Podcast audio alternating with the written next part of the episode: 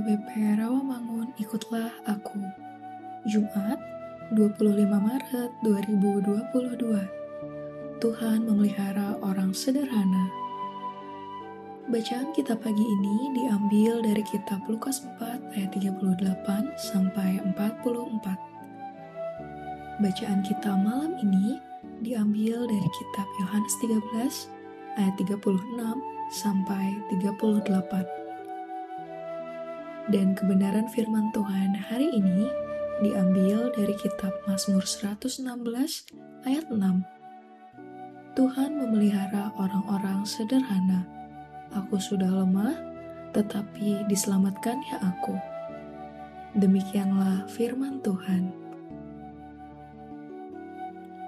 Pemasmur mengemukakan pengharapannya kepada Tuhan yang ia percayai bahwa ia mendengar doanya dan tahu tentang keadaannya. Kemudian, ia menyatakan apa yang dipercayainya tentang sifat Allah yang pengasih, adil, dan pemelihara. Tuhan memelihara orang-orang yang sederhana. Siapa dan bagaimanakah orang yang sederhana itu? Gampangkah menjadi orang-orang yang sederhana?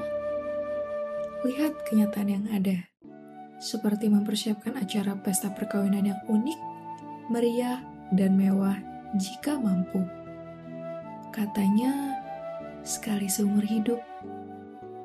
Padahal esensi perkawinan bukan pada pestanya, tapi bagaimana mereka membangun cinta kasih dan saling menyayangi setelah berumah tangga.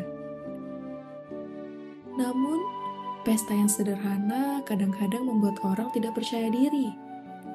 Ternyata tidak gampang menjadi orang sederhana. Apalagi di tengah pandemi COVID-19 saat ini. Tentunya kesederhanaan sangatlah diperlukan.